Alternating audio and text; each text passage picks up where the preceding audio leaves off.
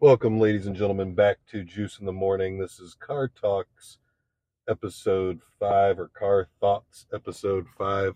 Um, just got done in the gym, getting ready to head home.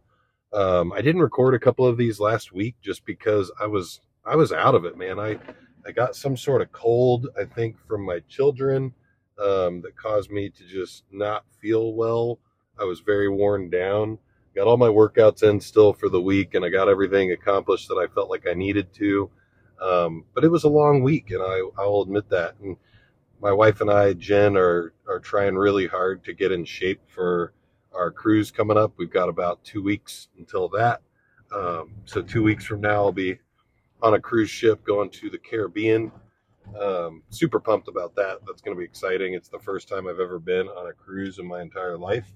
Um, we're going to be smart about it. We got the drink package, so uh, all drinks are included. So it's kind of like when we went to Jamaica for our honeymoon, except for this time, I'm a little more educated on this whole uh, unlimited drinks kind of situation.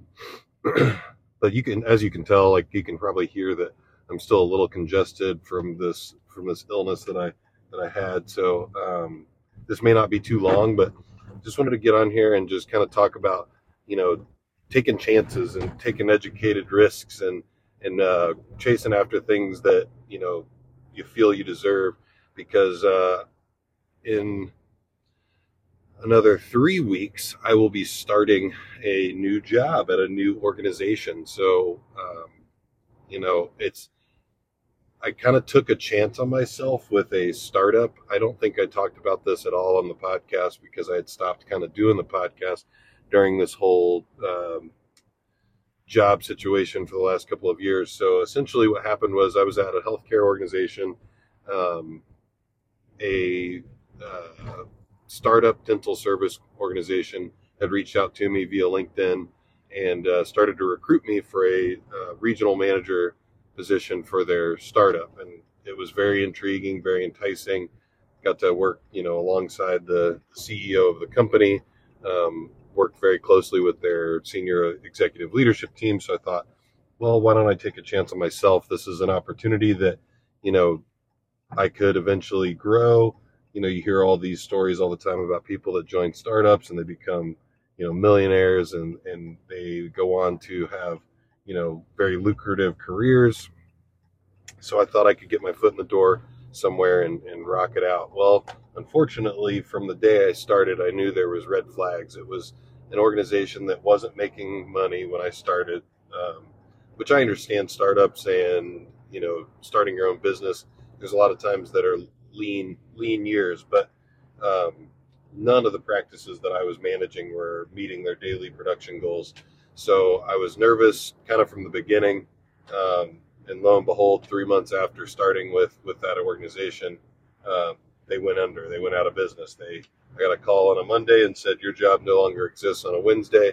We're going to take care of our patients throughout the end of the you know 30 day uh, rule where you know they're supposed to still you know give their patients 30 days to find new care or transfer their care to another dental practice, that kind of thing.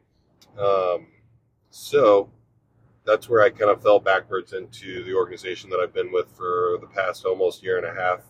Um, and you know, I've I've learned a lot. I've enjoyed it. It's more on this uh, the healthcare side, so like more on outpatient healthcare. Um, like I said, I don't want to get too deep into everything that went down with them, but essentially it was a step back. It was actually a step back because my title with this company was a practice manager role, but I, I had been almost 11 years since I had uh, been looking for a job and I didn't have a, a stable career with that with that startup going under. So I kind of took what um, the best option was. Um, this role, especially the fact that I wasn't done with my college degree at the time, I was still working on that. I was still, you know, applying places and getting rejections based on the fact that I didn't have a four year bachelor's degree, um, even though I had 10 plus years of, of operations experience. So I, I kind of took something that worked out best. It was close to home.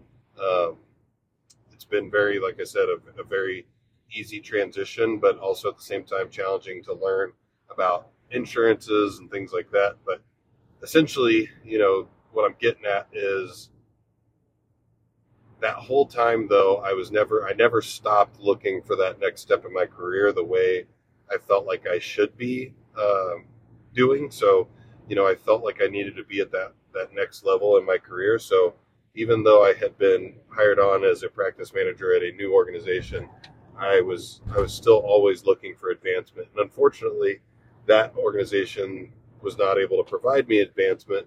And so I continued to interview at outside organizations and, and got the opportunity to um, interview at this newest one. Uh, it went really well. It went through like five stage interview process, which some people might think is a little excessive, but they're in a they're in an extreme growth phase. So they wanted to make sure that they picked, in their words, they picked the right candidate that is going to accelerate their growth and and be a part of their um, development of a program. So I'm super excited for that. Um, it's it's going to give me a lot of opportunity to grow. I think, develop in my career, and um, you know, just what I'm trying to get across with this whole point of this story is, don't stop when you're faced with, you know, ten no's when you're applying for jobs. Like, continue to keep trying because eventually you will find the right fit for you. Um, unfortunately, we're in a time where a lot of organizations are laying off uh, colleagues and they're they're trying to save they're trying to cinch the cinch the belts a little bit when it comes to spending. Um, but i promise you if you just keep keep chasing after what you believe you're worth i feel like it will eventually work out for you. Um, unless you have some like delusional ideas of what your what your worth is because that does exist as well. Um, but yeah, so my my biggest advice is just to keep keep grinding. I know that there's there's so many people out there that are trying to change, I guess, the work narrative and how people view work. But from my experience, continuing to grind and continuing to give your best effort day in and day out. Obviously, you want to have a good work life balance and enjoy your family, enjoy your kids. But at the same time, you know, to get to where you want to go, you got to put in an extra. If if if where you want to go is higher levels, you got to put in the extra effort. You got to you got to go the extra mile to get there, and you got to put in the time. And um, that's what I'm going to do. So this new organization, I anticipate I'm going to be with for quite some time. Um, obviously, you never know because you haven't started yet what the culture's like, how everything is. You just know based on your interviews. But I think this might be the long term plan and solution for for what I'm looking for out of my career and out of my life. So keep chasing, keep grinding, uh, don't give up. Um, get your workouts in because you know exercise is, is number one uh, priority when it comes to health, in my opinion. Um, and uh, we'll see you on the next one of these that I record. Thanks for listening, and let's go.